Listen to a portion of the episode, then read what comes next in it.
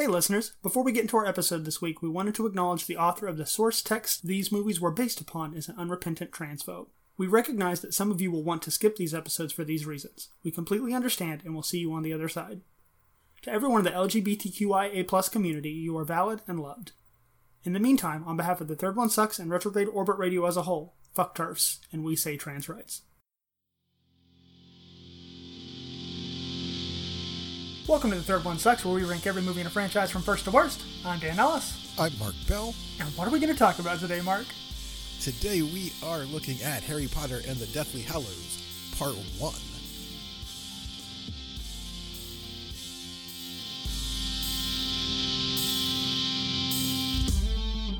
A fantasy film directed by David Yates. Based on the books by J.K. Rowling, it follows the adventures of Harry Potter, the boy who lived, and his friends Ron Weasley, Hermione Granger, Albus Dumbledore, and the rest of the wizarding world in their battle against the powerful dark wizard Lord Voldemort. Starring Daniel Radcliffe, Rupert Grint, Emma Watson, Helena Bonham Carter, Ralph Fiennes. Ralph Fiennes? I don't remember how to say his last name. How do you say his name? Rafe Fiennes? Ralph Fi- Ralph Finian. Ralph Ralphie F. Starring, yeah, starring him, Robbie Coltrane, Alan Rickman, and Michael Gambon. It premiered at the Odeon Leicester Square in London on November 11th, 2010, and was distributed by Warner Brothers.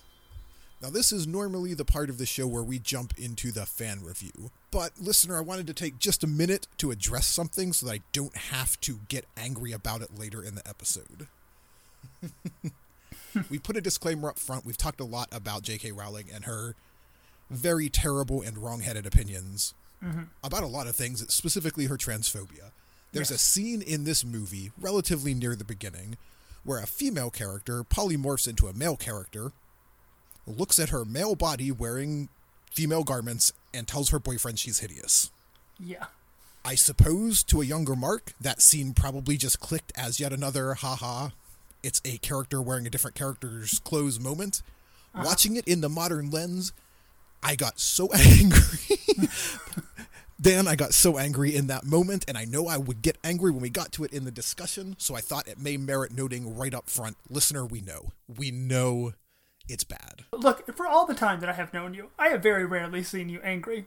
Uh, metaphorically seen you. I have very rarely been in proximity to you through digital media or a telephone call and had you been angry towards anything around me. So, honestly, I'm kind of looking forward to it. okay, all right. well, we'll maybe we'll revisit my anger when we get there. Then I will pocket my anger for a moment so that we can discuss this week's fan review. Yes, and this week's fan review comes from well Google fan reviews, and it comes to us from Hannah Rizwan, which sounds a little bit like a Harry Potter character name to me. it does. Who says, "Nope, just nope. Didn't enjoy it. Barely anything happens in the movie and I'm a huge Potterhead. Believe me. I mean, yeah, there are some crucial details in it, but I just didn't like it very much. I always enjoy your literal reading of the comments. I have to. There's like five ellipses between but and I just didn't like it very much. And if I yelled true. it, you can assume it's in all caps, listener. so without tipping my hand too much, while I would never describe myself as a Potterhead or a huge Potterhead, mm-hmm. Hannah and I sort of agree here. Okay, okay. All right, so we open this film on the wonderfully named Rufus Scrimgeour. Ooh. Who is the new Minister of Magic, you may recall from last film, and the wizarding world has finally acknowledged that Voldemort is returned. Mm-hmm. And the open of this film is sort of a dark wartime esque, almost like radio speech delivery of Scrimgeour warning the wizarding community to keep their guard up, to stay strong. And we learn that Death Eaters have basically just been rampaging through England at the very least. Uh, they've been killing wizards, they've been infiltrating the ministry. Voldemort is ascending mm-hmm. when we join this film. Yeah, the tone of this movie is very much like they wanted to do a like World War II like the Nazis are taking over and everybody's on the run if they are considered lesser than by said Nazis. So like it's wizard Nazis trying to chase down our leads basically through this whole movie. There is no doubt that there is a, a heavy layer of allegory here. It's somehow the heaviest and the thinnest allegory Yes. you've ever seen. and this is all backdrop for something that within the context of the Harry Potter world, and I can't remember if this is the name of the chapter or just kind of what it comes to be called within fandom. The Battle of Seven Harrys. All right. I know it's goofy, but it's a very literal interpretation, right? Yeah. So we're trapped in this very rough time where because Harry is hitting the age of majority, the protection afforded to him by the Dursley household no longer exists. Mm-hmm. This is something the movies never really explained to us well, and continue to not explain to us well. right. But in the broader context of the books, we know that there's a sort of magical hedge around Harry while he's staying at family's house through his connection to his aunt and relationship to his mother. There's this weird sort of pseudo mystical protection that exhausts inexplicably when he turns 17. So, because Voldemort knows that's where he's been staying, Harry has to move. The problem is, because Voldemort has also infiltrated the ministry, the traditional means of travel for a wizard, the Floo network, is being watched. So they have to devise a sort of manual escape route for Harry to get to somewhere locked down. And the plan that they come up with, as far as I can tell, someone devised this plan after watching a bunch of bank heist movies from the 70s. Uh, yep. I can feel that. because they're just going to get seven identical looking bank trucks, or in this case, seven identical looking Harrys, Uh huh. and give each one of those Harrys a like a guardian, and then they're all going to scatter. Also, uh, Bill Weasley is here. Yeah, hey, Bill showed up. Bill's here for now. He, he's in the movies now. The very last second. So you may remember, I mean, you wouldn't from watching the movies, but you may remember that Bill Weasley works with wild magical animals, and specifically provided the dragons for the Triwizard tournament. Hmm. I know this only because we t- you told me that it was a thing that happened behind the scenes. Never in these movies have they acknowledged there was another Weasley. He just shows up at the door. So he's like, "Hi, I'm Bill Weasley," and we're just supposed to be like, "Oh yeah, that guy who they've definitely mentioned before." We haven't even touched on Percy Weasley, the Ministry Toady. Oh my God, what? There's more Weasleys. Got Weasleys coming out everywhere. So Bill Weasley, it turns out, is engaged to Fleur Delacour, who you may also remember from the Triwizard Tournament, the hero of Bobaton. Yes, vaguely. I'm still salty about that hedge mage. It's all I can think about. it's the only part of that movie I remember is Dedrick Dickory and and that hedge maze was somehow the worst thing that could happen. Never mind dragons in trial number one. Nope, a sort of tall hedge maze. yeah. Yep. Okay, please carry on. There's so much of this movie to get to. Yeah. So, seven wizards, I guess six wizards, volunteer to take Polyjuice potion and temporarily morph into Harry Potter.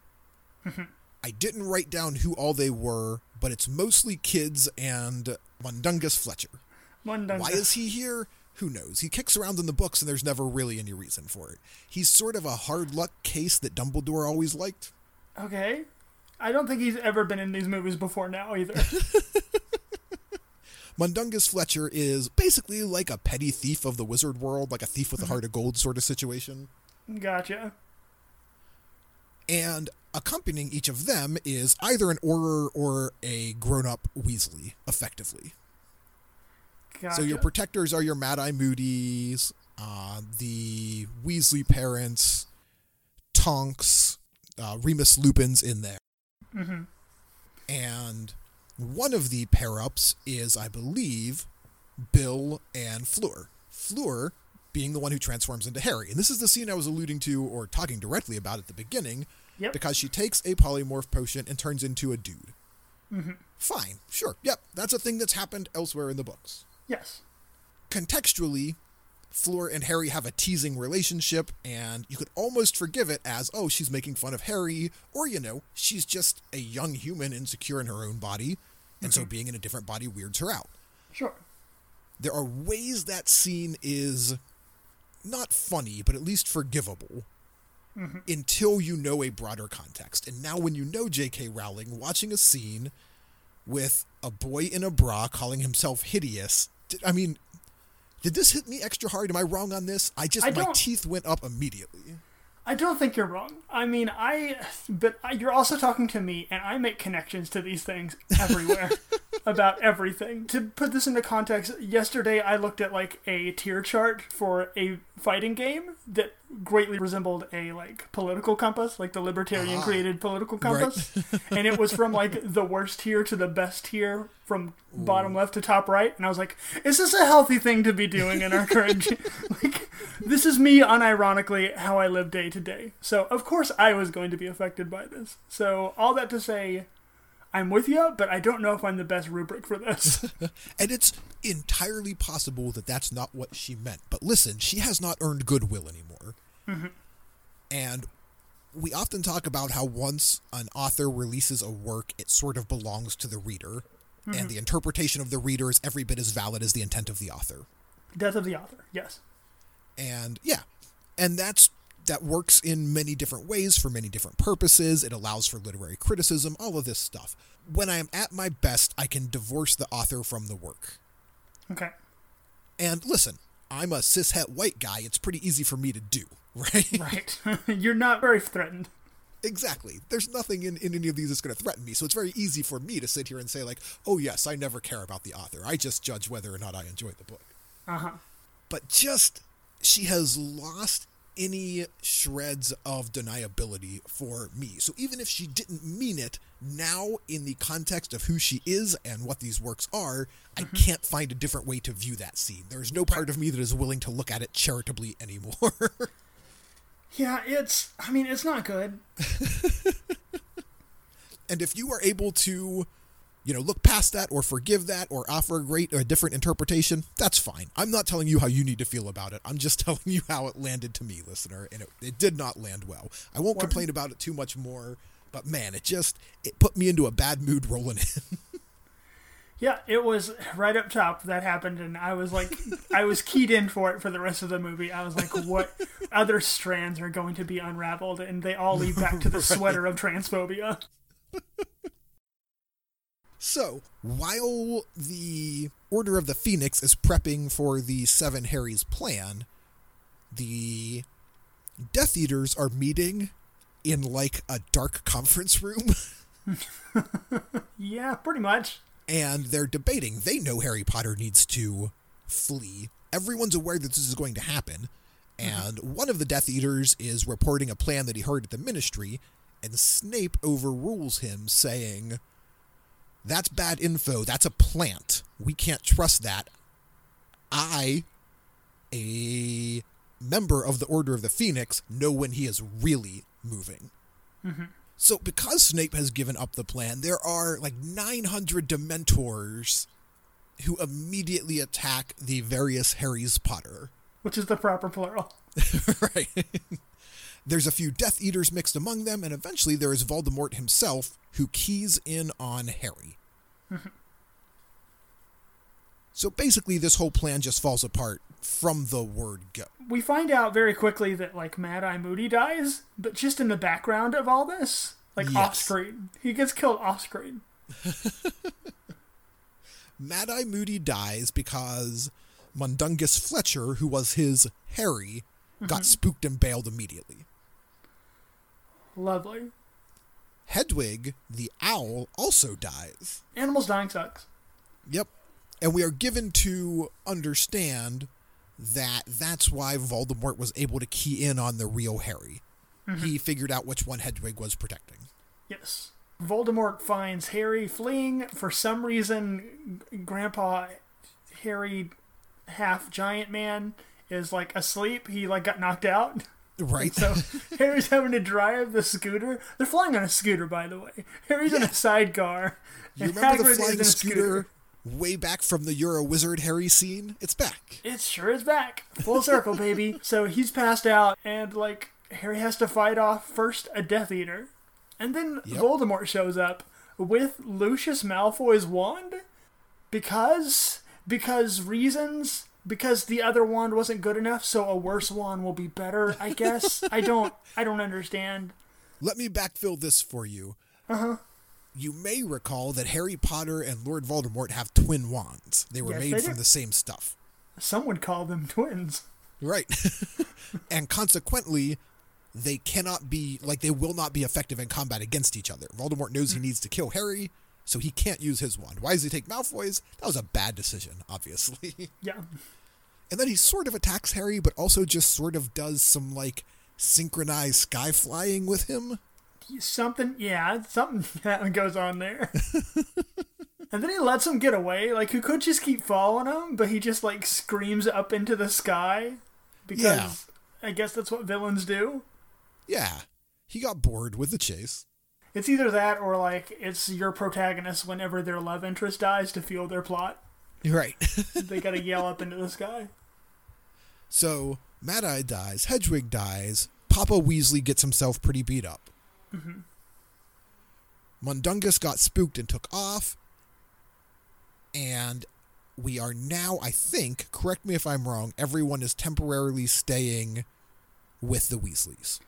Yeah, that seems to be the case. And whenever they first get back there, uh, like Remus is like threatening everybody who comes in with a Harry's Potter, Yes. but only like the first two people. And for this reason, because he doesn't do it to anybody else, my brain's working the entire time going, Who's the spy? There's a spy here, right? Because he didn't actually check every single person. He's like, Oh, that, that's my wife, so it couldn't possibly be her. That looks like that couldn't possibly be him if it was Ron. And, like, so the whole time I'm thinking, There's a spy, right? But no, it's just. I don't know why they gave us that Just information. got bored with his interrogation, I guess. Yeah, I, I guess. Nothing comes of that whatsoever. They just drop that entire thread on the ground. So while we are here at the Weasleys, we're still in kind of prep mode for the movie. The Battle of Seven Harrys is our kickoff. Uh huh. But really, we're still, and will be for, I would argue, 80% of this movie, just setting the table. Sure. And now that we're at the Weasley's house, what's going on is primarily of concern. Harry is having Voldemort visions again. Mm-hmm. And specifically, he is having visions about Ollivander the Wand Maker. Yes. And also, we are planning for Bill and Fleur's wedding. Also, yes. Because Bill is Also- a character, also- and we're supposed to care about his wedding. There is a criminal lack of Ginny throughout most of this film, I agree. given that we are at her house. Yes, we see Ginny for like maybe ten minutes of this movie, Uh, of this two and a half hour movie. We see maybe ten minutes worth of Ginny. Not enough Ginny. I will tell you up top when I do the this film stars all of these people, I very nearly cut it down to three because there are really only three people in this movie. I mean, that's fair. So the wedding is sort of seen to be a maybe less so in the movie, more so in the books, seen to be a sort of resistance against Voldemort in its own right. Like we're not mm-hmm. going to let him take this away from us. Sure. So we throw this big wedding, all of the sort of good guys, for lack of a better word, are present. Mm-hmm. We get to see a lot of faces that we're not going to really get to see for the rest of the film. Mm-hmm. And we meet uh, Xenophilius Lovegood. Luna Lovegood's dead. Who, I mean, if you thought it was Lucius Malfoy off first glance, no one could blame you. They, You could have been forgiven for that mistake. Yep. I mean, from more than a couple yards away, they look the same. And the camera is going to linger very importantly and knowingly on a pendant that he is wearing. Mm-hmm. and you'll be spending most of this movie going, but what about that pendant, though? That's important, right? It is, but only because this movie tells you it is. And therein lies most of my complaints with this film. We'll get to it later. Sure. All right, so the wedding is interrupted because while all of the good guys are celebrating a wedding, the ministry falls. Rufus Scrimgeour is killed, and a puppet prime minister is put in place. I think his name's Pius or something. Pious, yeah, that's that's the name.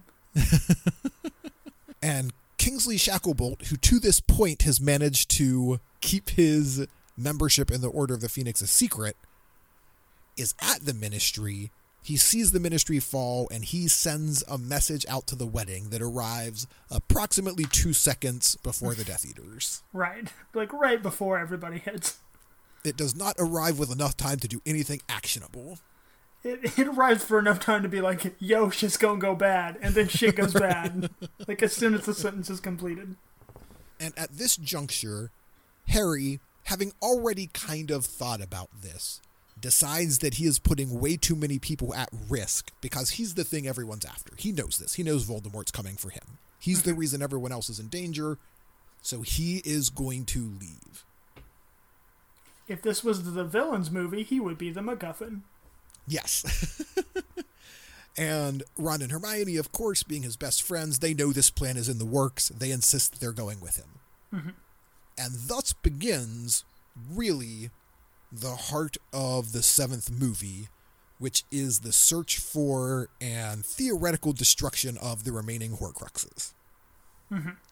That's where the last movie left us off anyway, was Dumbledore telling Harry about the Horcruxes and sort of leaving him with the responsibility of resolving it. I did skip over briefly, and we should rewind to it. Scrimgeour shows up at the Weasley house before the wedding. Mm-hmm. And the only reason we should rewind to it is because he is there to dispose of Dumbledore's will, and Dumbledore has left each of the trio a thing. Yep. It's a very, very Chekhov's gun moment. Chekhov's sword. Yes, it's a Chekhov's sword. and I get it. That's how these books all work. But Scrimgeour shows up to say, hey, here's some things from Dumbledore that he definitely left just for you. And he gives Hermione a book of children's stories. He gives Ron uh, like a deluminator, I think he calls it, a little toy that sucks light out of the rooms. Yes. And he gives Harry a golden snitch. Yep, the snitch that he won on his first Quidditch match. Finally, there's a reason for Quidditch to have happened in these movies. the fact that it's the snitch from his first Quidditch match is very important, but I don't believe, and we'll see when we watch the second movie, I don't believe the movies ever explain why it's very important. yeah, that's fair. I know throughout the course of these last six podcasts, I have consistently said this would make more sense if you read the books, but I feel like at this point, that should just be the title of these final two movies. it makes sense if you read the books. I feel like if you were making movies and you just wanted to cut out all the fat, like why wouldn't you just open with the last will and testament and like those gifts being Right. handed, and then they go off to find the thing? Just cut the wedding thing entirely. we don't know Bill anymore. It doesn't matter. Because what you end up getting is if you're trying too hard to split that hair too many mm-hmm. times, effectively what you get is sort of a highlights reel of the book instead of a uh-huh. narrative that stands on its own legs. I guess so. But we all anyway. we already cut Bill out of the past six movies, which is why I'm like, I don't care. I don't What's care. doing here? Cool scar, but I don't care, bro. Why are you here? So the kids go on the run. Initially, they go to number 12, which is the black homestead that the Order of the Phoenix had been operating out of. Mm-hmm. It's still sealed and warded. They think it's going to be a good place to kind of catch their breath where they know they can't be found. Now begins a sequence of impossibly coincidental effects that is just going to be a series of coincidence dominoes falling from now until the very end of the next movie. There's a whole lot of stuff that happens that just seems to be coincidental from here to the end of this movie, huh? And some of it will get reasons. A lot of it is the early books in this series were children's books written for children. Mm-hmm. Great. So there's a lot of kind of high-handed fairy tale sort of tropes and like does it make sense not really but it doesn't have to it's just telling a cute story Sure. By the time we get to this book, it's telling a very complex story, but it still has the same problems of throwing out goofy things, MacGuffins and Chekhov guns, and just kind of winding them all together in ways that, like, you really have to squint Mm-hmm. for it to work. Sure. So, speaking of squinting, it turns out, you remember that locket that was one of the Horcruxes that they found like inside of acid volcano or something. Right. We found out that it was fake in the last movie. Right, and there was a note inside signed by R.A.B. Yep. Hey, that's Regulus Black. He lived here, and his initials are on the door. Who knew? Certainly not Harry or Dumbledore, both of whom had spent a significant amount of time in that house. Yep, certainly not Dumbledore, who drank a fuck ton of poison to get a fake locket. Right. Guys, you've been in this house forever, and Dumbledore, you know the Black family. But whatever. R.A.B. stole the locket, but couldn't figure out how to destroy it. And now it's gone. What are we going to do? There's no one who possibly could know where it went. Except for the house elf, I guess. Yeah, Kreacher. Kreacher is back. Kreacher. The worst. And I don't fault Kreacher. Kreacher. They're so mean to him. He's doing his best. When I say the worst, I mean of all of the terrible and ridiculous names that J.K. Rowling gives her characters, some of them being fun, some of them being insulting, Some of them are Rupert Grint. Some of them. There's just a sentient being famous for being enslaved to awful people named Kreacher. Yeah. Okay, yep. So here's Kreacher, and he says, Oh, yeah, I remember that locket.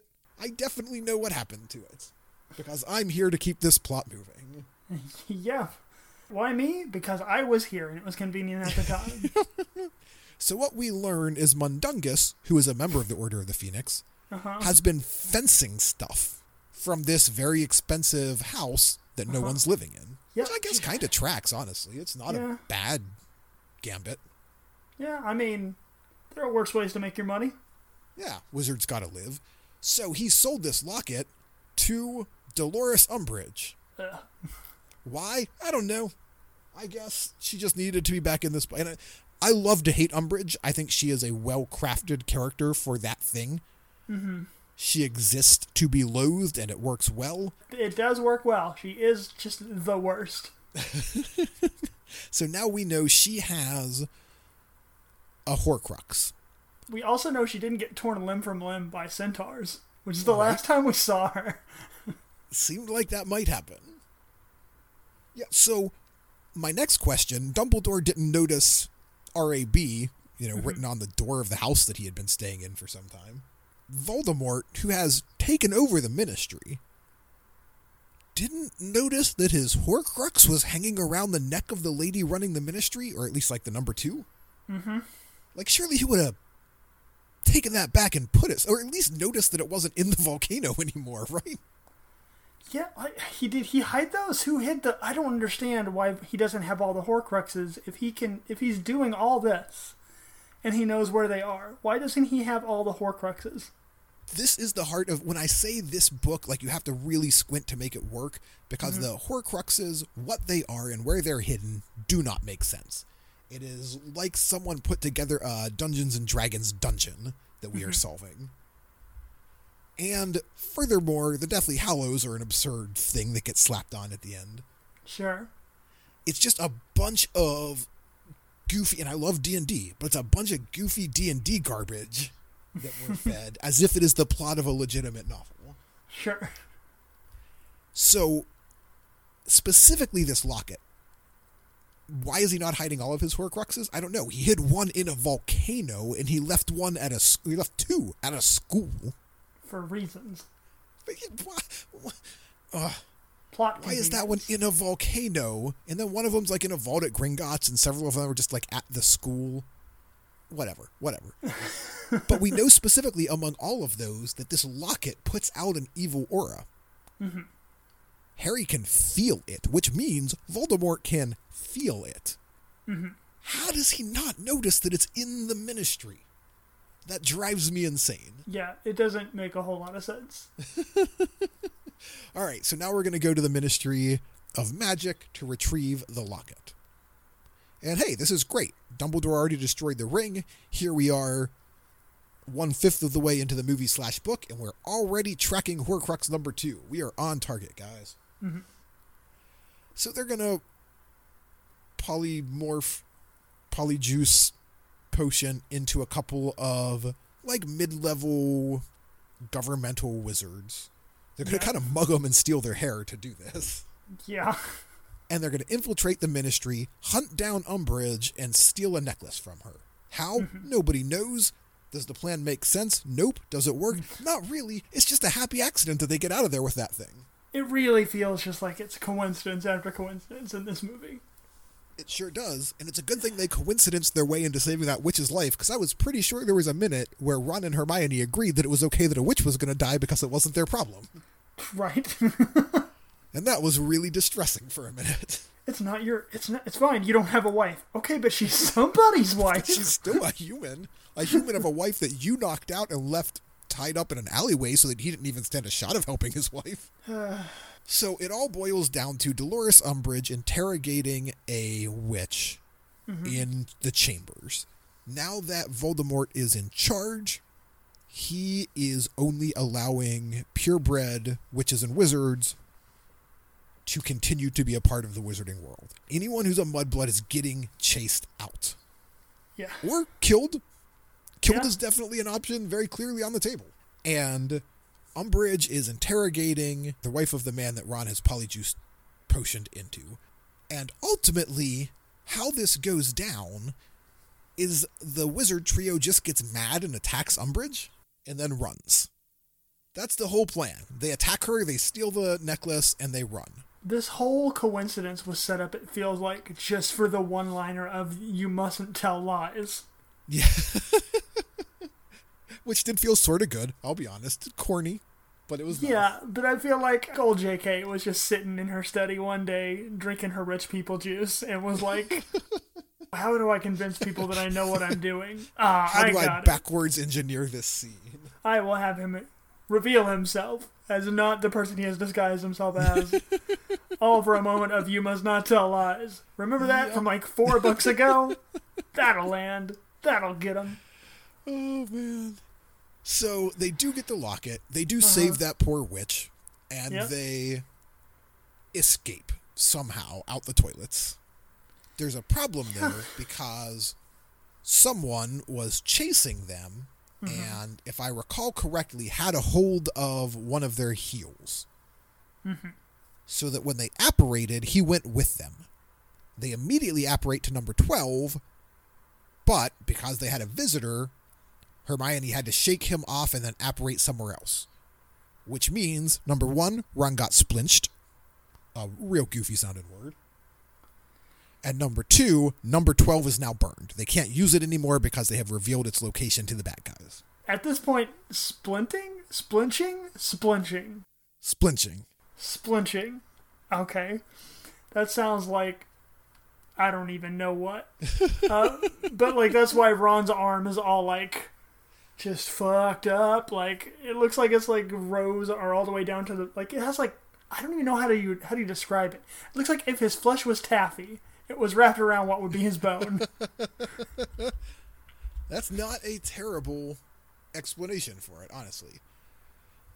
So, splinching canonically is if you apparate badly, and this is why you're not supposed to apparate until you're old enough to work the magic correctly. You effectively can leave bits of yourself behind, Oof. or bits of yourself can rearrange when they get to where they're going. Yeah. So, like, Ron's arm didn't come through in a Ron's arm shape. Gotcha. For my weebs out there, in Fullmetal Alchemist, whenever uh, you have a rebound happen and it just like Yes. fucks your shit up, it's like that. pretty accurate. So now they are well and truly on the run. Hermione has a Mary Poppins bag full of like tents and camping supplies. Mm-hmm. Because of course she does. She's well prepared, How did we get to like seven movies in before we got to a bag of holding? right? Why did it take that long? what we learn at this point is that the Horcruxes are not easily destroyed. Ron and Hermione take turns slinging spells at it for a while. Nothing's touching it. So they have to carry it with them until they find something which can destroy it. also, hey, remember when I said earlier it has an evil aura about it? Mm-hmm. It affects whoever's carrying it. So basically, you can only carry it for a little bit of time before you become. Is paranoid maybe the right word? I guess paranoid's probably the closest that's coming to mind currently. It just it finds the your darkest thoughts and your worst thoughts and it emphasizes them and brings them up to the front of your brain. Mm-hmm. so they agree once they suss it out. When i say they i mean once hermione figures out what's going on. Right. they agree to wear the locket in turns. And what the movie tells us in a throwaway line and what the book gives us a little more thoroughly is that the locket weighs extra heavily on ron Yes. the movie just kind of touches on that. I like that the book leads us more to believe, at least this was my takeaway from it, that Ron is sort of a deeply empathetic person, whereas Harry is reactionary and Hermione is like a calculating thinker. Mm-hmm. Ron's whole deal is like he just, his heart leads him everywhere Sure. for both good and ill. Mm-hmm. And so the locket really preys on him the worst of all. Which, whenever you're like a teenage boy, is everybody was trying to take my girlfriend away. It's true. And poor Ron, when he's carrying this locket, is just constantly convinced that Hermione is leaving him for Harry. yeah, he's just he becomes deeply insecure. It's probably like magnified by the fact that like he's the reason they're walking on foot. Like Yes. he feels like he's holding it back. right. Because he's been splinched, they're really, truly on the run now. And there's also, I think, part of that brings with it the baggage that Ron has always had about being in his own head the least significant of the trio. Harry's the special one, Hermione's the smart one. Mm-hmm. And I think a lot of that baggage is pushed to the front by, again, perceiving himself as the weight around the neck of the trio. I think so too. I think it makes sense for that character, uh, given their median age and the Right. type of person that he is. And we also know that Ron is listening to what amounts to wizard pirate radio. Mm-hmm. The movie doesn't ever really tell us what this is, but there's a pirate radio station operated by, can't remember, it might be Ernie. I think it's one of the old, Is it Bert? I'm sure it wasn't the count. students. What's Cookie Monster up to? And a lot of what they are talking about is just which wizards have died or gone missing today. So Ron is already in a bad place, and mm-hmm. as you are wont to do when you are in a depressive episode, he is surrounding himself with negative energy. Mm-hmm. And what we learn eventually from Ron himself is he wasn't listening to find out who was dying. He was listening just to see if he heard his family's names every day. Right. I mean, that was immediately obvious to me. Right, yeah. It took, as somebody who like would probably be in that same headspace. sure, yeah. You know that they've helped Harry Potter. You you're going to be listening to make sure that your family's okay. Yeah, honestly, at this point, the Weasleys are probably like undesirables number one after Harry, right? They've got to be right. Them and the rest of the order have been like Right. protecting Harry like the whole time. Now, at this point, I sort of check out for a chunk of the movie, I'll be honest. Okay. Okay. Because it's just a lot of dour wandering around. Mm-hmm. And there's, I don't know, like they're being chased by snatchers, they call them. Mm-hmm. If you're wondering what a snatcher is, it's a bounty hunter. She just needed to invent a new word for that, too. Gotcha. It's a wizard bounty hunter. It read to me as like the wizard gobblers from His Dark Materials. Yeah. like she read that and was like, nope, scratch that out. Snatcher. Yeah, yeah, snatchers. they snatch them. but it is significant and while the middle of the movie drags for me that is at least in part its purpose mm-hmm. Because initially harry hermione and ron set out thinking we're going to find these things harry even kind of gets mad and yells about it you know did you think we were going to find one every couple of days mm-hmm. but that is kind of what they all thought right that was the plan they're going to go find them and they're going to go destroy them. Right. and they have only found one. It is making their lives worse, and they have no idea how to destroy it, and they're effectively just wandering the wilderness, listening to the deaths of their friends, increasingly unable to fulfill the purpose that they have set out for. And eventually, the locket drives Ron past the brink, and he leaves. Yeah, he eventually gets to a point where like, well, she doesn't cut my hair, so I'm out of here. right. yeah, like that whole section of the movie, and it carries on even past this point. Um, I feel like a I know what they're doing. They're trying to subvert the expectations of them jumping around and finding you know Horcruxes every five minutes, and that being Sure. the whole thing. And like it helps curb the idea that like okay, so these kids can just do anything. They're just like Yep.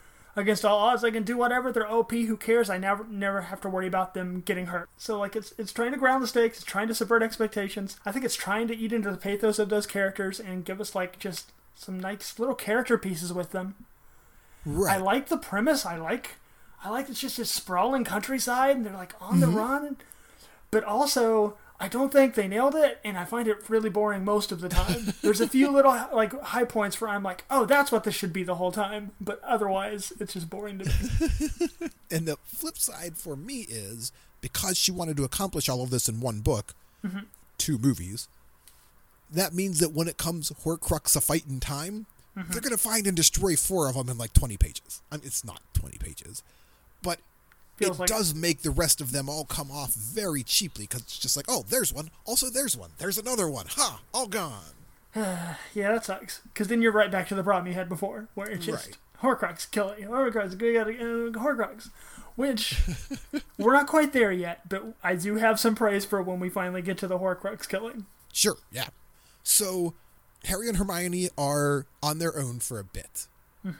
and they decide to go to Godric's Hollow after figuring out that Dumbledore was from there and Tom Riddle was from there and it's where Harry lived when he was a kid or something. Like Godric's Hollow just comes up a bunch, so they go, Hey, I guess we should go to Godric's Hollow probably.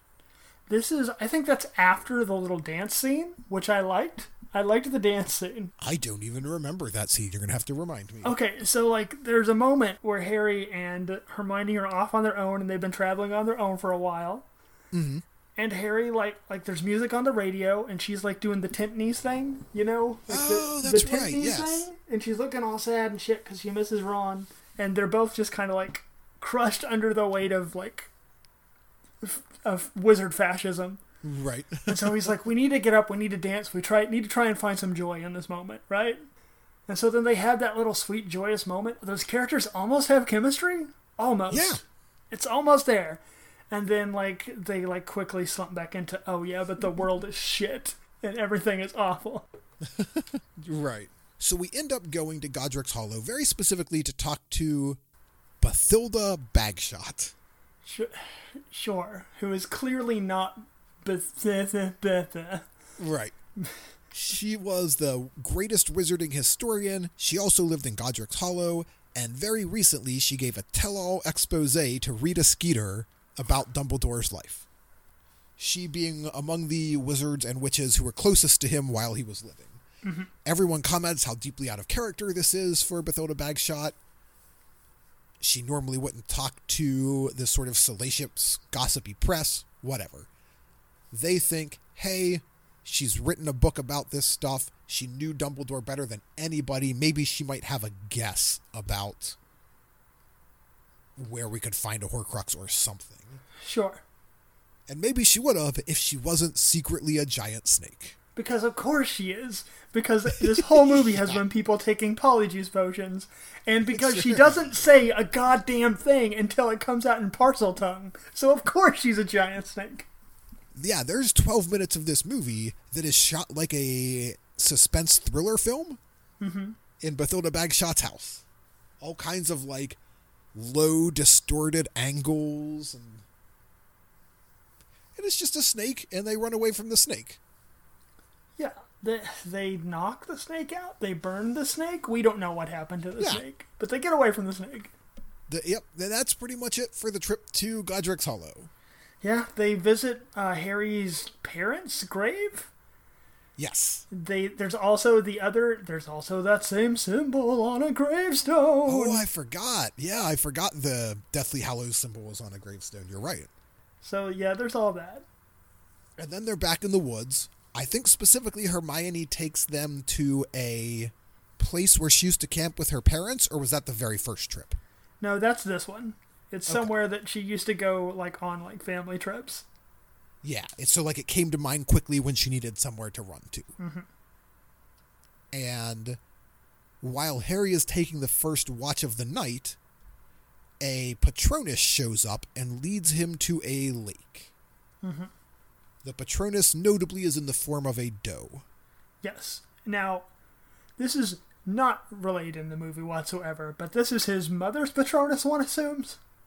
That's right. Uh, and that will be related in film two. Okay. As will, I promise, an explanation for why this thing shows up. This is not one of the things that doesn't get explained. Okay. Thank goodness we got plenty of those. Now, does it get explained well? I have complaints about the construction, but it does. There is a reason this happens that ties into the larger plot. okay. So the Patronus leads him to a lake, and at the bottom of the lake is the sword of Godric Gryffindor. Ta-da! Why? Why is it? Why? But why? Again, this will be explained badly, in my opinion, but that will be explained. so Godric's Gryffindor, the sword of Godric Gryffindor, was left to Harry in the will, mm-hmm. but it was missing, so they couldn't give it to him. Right, because it didn't technically belong to Gandalf, Harry Wizard Man. You can't give it Right. to you. Harry dives down to get the sword, right? Yeah, yeah, yeah. But the locket starts choking him to death. Because he kept wearing it for some reason, even though he took off all his other clothes. Yep. Harry gets just real naked except for a locket, dives into a lake, and nearly dies. He is saved by Ron, who then retrieves the sword and smashes the locket, but not before watching Smoke Monster Harry and Hermione having some sexy times. It's weird. Yeah. I mean, and still totally in character for what Ron would see. 100%. It is. As much as I complain about the narrative of this movie, I think mm-hmm. it does build Ron's motivations and character arc very well. And that is the coolest part of this movie. Like, when the locket comes open and, like, the weird, just like, sort of like eldritch smoke horror bullshit starts happening, it looks so fucking cool. I wish we got more of that and less walking around the wilderness in the movie, but that It's at least great.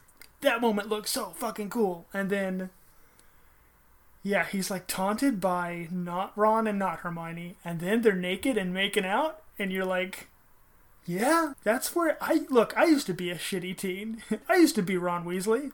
Yep, those are the sort of things that like fill your head. And the idea is, again, there's a chunk of Voldemort's soul in this locket, and it has obviously some additional defense mechanisms. Mm-hmm.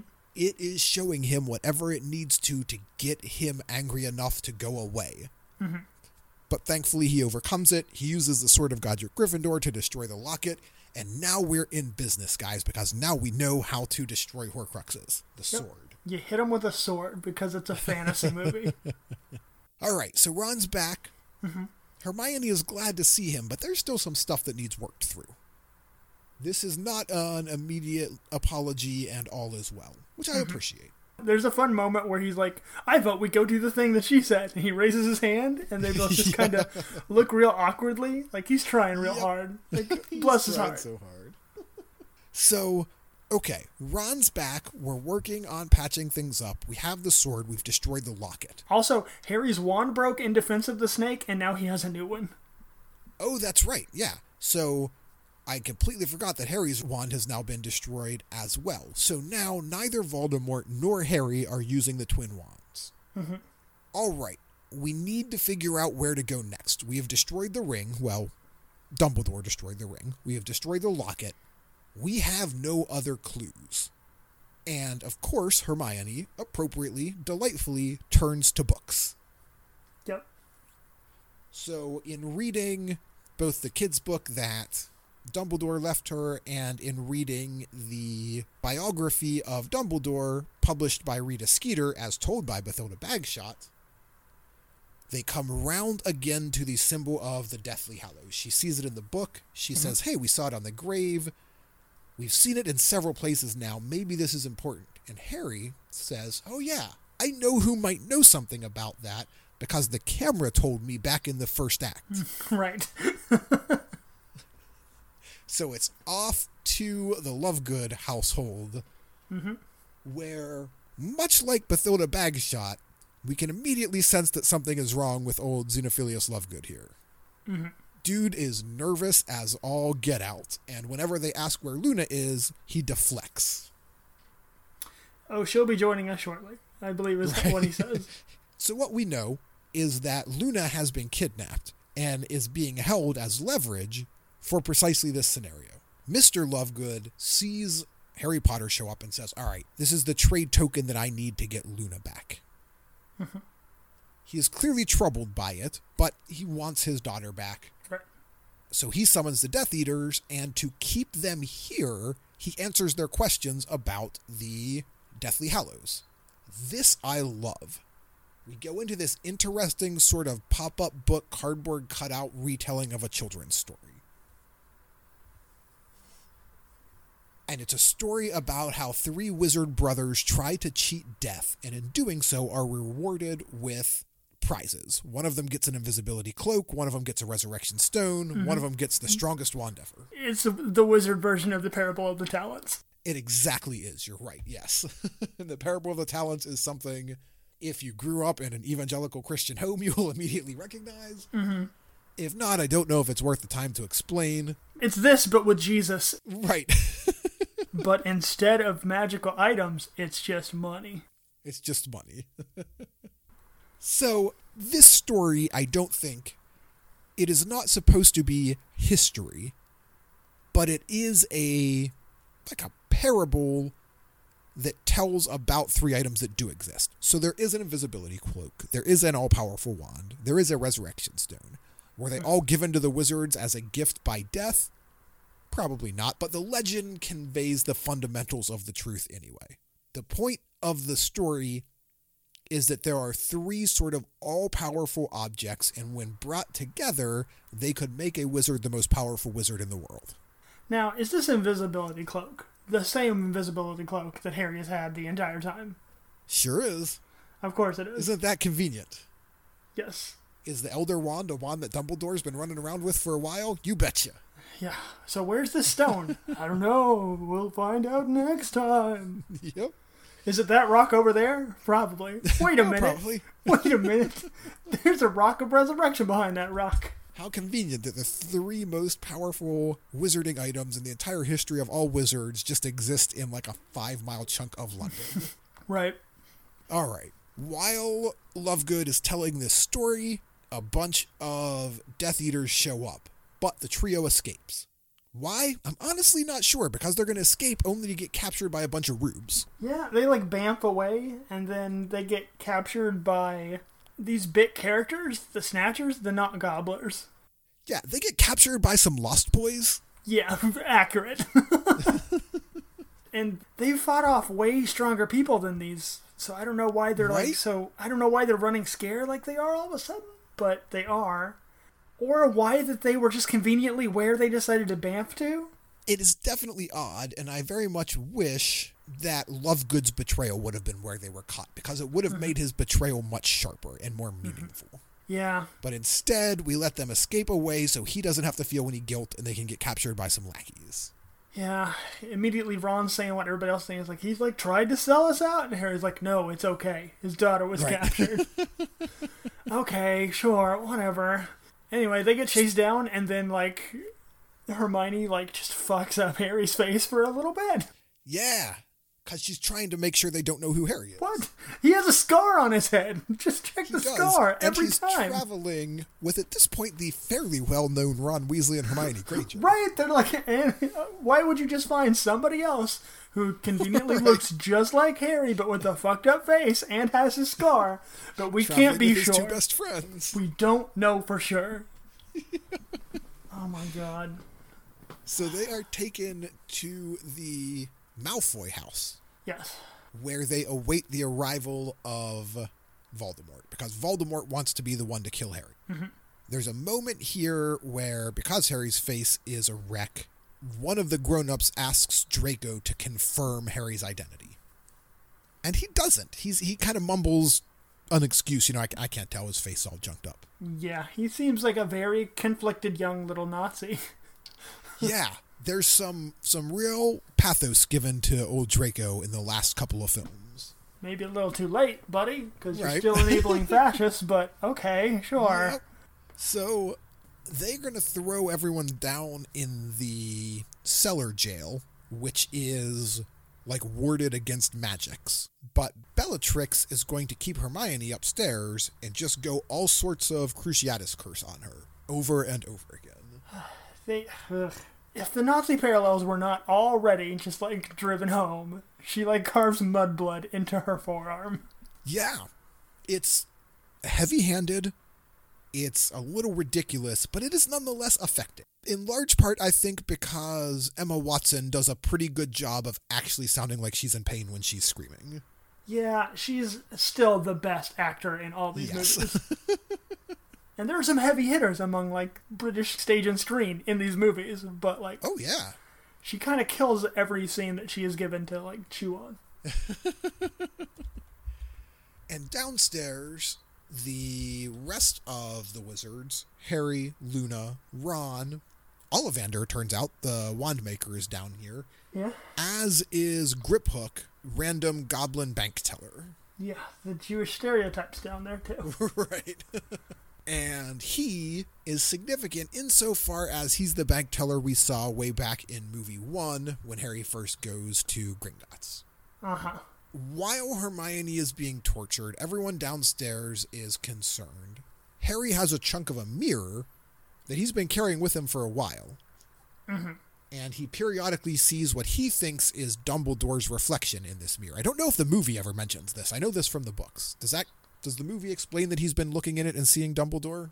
I don't think so. There's been here's my thing about this mirror. Like, remember whenever we were doing like the first or second movie, and you're like, "This is a Chekhov's gun that's gonna fire many films down the line for that damn mirror." Yep. So this is clearly from that mirror, but they don't ever tell you it's from that damn mirror. Ex- yeah. There's a lot of things that, yeah. So he's been looking in that mirror. He's been thinking he sees Dumbledore, and in desperation, he shouts for help. And Dobby turns up. Yeah. Dobby, who we haven't seen for quite some time, although who has been a recurring presence in the books. So in the books, his friendship with Harry, Hermione, and Ron has been building and building. In the movies, it's just sort of a callback. Yeah, he shows up earlier in the film whenever they're finding the Grumble Mungus Dumble Tongue whatever that dude's name is. Right. With, uh, Kreacher. That's right. For a bit, and he's just like, "Hi, I'm Dobby, and Dobby's here, and Dobby is his own man, and Dobby's a big boy now, and he wants to help all his friends." Yep. And he basically comes back for this again here. He's like, "I'm here, and I can get in and out of this room. Why? I don't know, because reasons." because I'm an elf, and I guess elf magic is different or something. Uh, sure. Whatever. And it just turns into a big old fight in the upper room where ultimately Dobby drops a chandelier and everyone gets away. I still don't really track how all of that wound out. That's something, because you know, whenever you're holding someone hostage and you have a, like a blade to their throat, if something was about to fall on you, the first thing you would do would be to separate from that person Right, right. and then run immediately underneath the chandelier. it's a strange move from Dobby, right? Because he is threatening to crush Hermione, who was his biggest advocate. Yeah, it's it's a it's a choice. But again, this movie is just a sequence of constantly falling luck dominoes, so sure. I do like his little line whenever like he gets called out on that, and he's like, "I would never kill, only like maim or greatly harm." Right. and there is a brief moment where it looks like the downstairs wizards are going to overwhelm the upstairs wizards. Mm-hmm. Harry, I think, disarms Draco. They are getting the better of the fight until Bellatrix takes Hermione and puts a knife to her throat. Right. So Dobby drops his chandelier. They all run. They grab hands. They apparate. But as Dobby is apparating, Bellatrix chucks a knife at him, and it mm-hmm. lands between his shoulder blades. And the end of this movie is on. I don't know if it's like the rocky cliffs of Dover or if we're in Wales or what, but it's definitely on one of those rocky islands mm-hmm. in the British Isles. And it is just the funeral of Dobby the elf.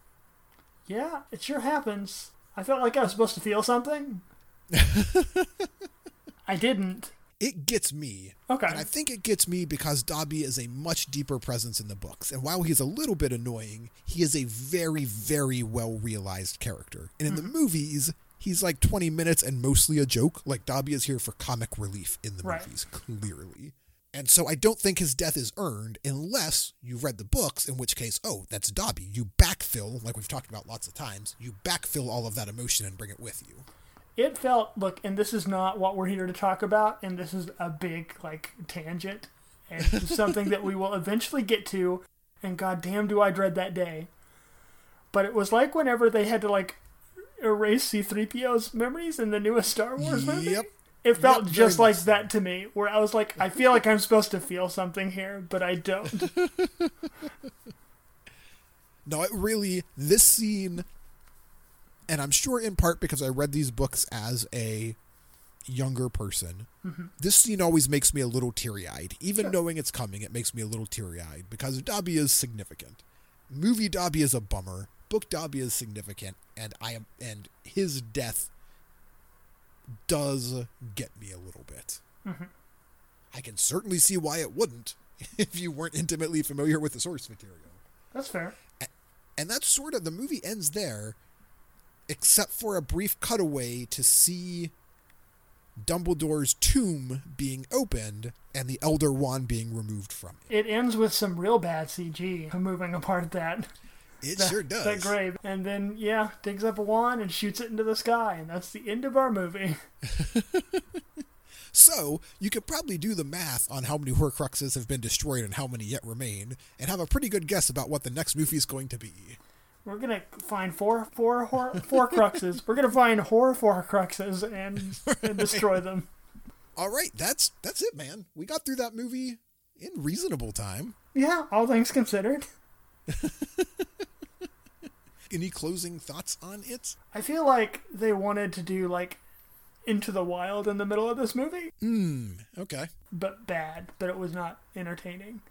And then, like, we get a few moments that are pretty cool. I really love that Horcrux scene. I think it's some of the best visual, like, shit that we've seen through all these movies. Like, it just looked cool coming out of there, and it was all bubbly, and it was great. But so much of this movie just felt like, and then another thing happens. Yep. And then they found this other thing. Why was that thing that we're gonna get to it? Just and then what about Yep. this? Oh, but it, we're, we haven't explained it yet. And I realize that a lot of this is because this is a part one out of two, Sure. and they still have a lot of things to answer that they're set. Like we have a lot of the setup and none of the payoff. Yeah. However, I'm one of the Marvel boys. I like the Marvel movies. and when I went to go see Infinity War, it was part one of two. And I still felt like there was some resolution by the end of that movie. It stood alone pretty well. Yeah. This did not to me. What do you think, Mark? So my takeaway from this movie mm-hmm. is I think aside from perhaps the next movie, we get the strongest performances we're going to get from the trio. They're all acting as good as they're ever going to act hmm. in in this franchise. I think we get the most complex version of Ron that we've ever seen, and that's great. I think we get a more grown up version of Harry, and that's fantastic. I think we start to give Hermione something beyond just being the smart one, and we're seeing the culmination of six years of relationships between the characters, strengthened by the fact that we're now have like nine years of relationships between these three humans. And I think that plays very well. Mm-hmm. So I really do think we get the strongest acting performances out of all of them. And we do have, you're right, some individual, very strong scenes.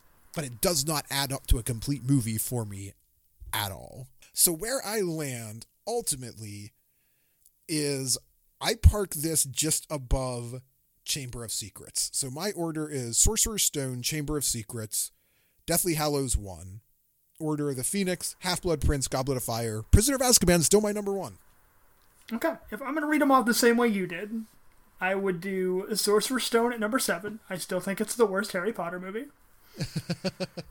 uh, Deathly Hallows Part One is going in at number six, and I almost put it at seven. Like I sat and I was about to put it in there, but then you raised a really great point about some of those really strong scenes and the mm-hmm. acting just as a whole. I think it plays a little more to some of my sensibilities as well than that first movie does. So I bumped it up. yeah. I'm, all sticking at six. Then Order of the Phoenix at five, Chamber of Secrets at four, Goblet of Fire at three, Half Blood Prince at two, and one is still Prisoner of Azkaban. Seven movies in, at this point, we agree on number one and seven, but our lists are completely different otherwise. I think they're pretty similar. It's only like things are moving around. They're only moving a little bit. It's not like you Yeah. loved this movie and I hated it, or any of them were really that way. They just kind of trailed other movies for us just along the way. The top half of our list contain the same movies, and the bottom half of our list contain the same movies, just in different orders. Right. A hundred percent. All right, man. Uh, this is a ridiculous question because we just watched part one, but what's up next? Well, next up is going to be Harry Potter and the Deathly Hallows Part 2. The Third One Sucks is a retrograde orbit radio production. If you like the show, make sure to rate and review it on your podcast platform of choice. It really helps us out. Follow us on Twitter at The Third One Sucks or email us at thethirdOneSucks at gmail.com, where we can chat about episodes and take your suggestions on what you would like us to cover in the future. That's the, the number three, RD1Sucks at gmail.com. If you aren't already tired of our voices, you can check out our other projects, including Mindful Self Indulgence, where Dan interviews folks about the media that has most impacted their lives, and Mount Olympus, where Mark and a panel of friends watches and reviews the Hercules and Xena television franchises, along with the rest of the Retrograde Orbit Radio family of podcasts at retrogradeorbitradio.com. Thanks for listening, and we'll see you again in the sequel.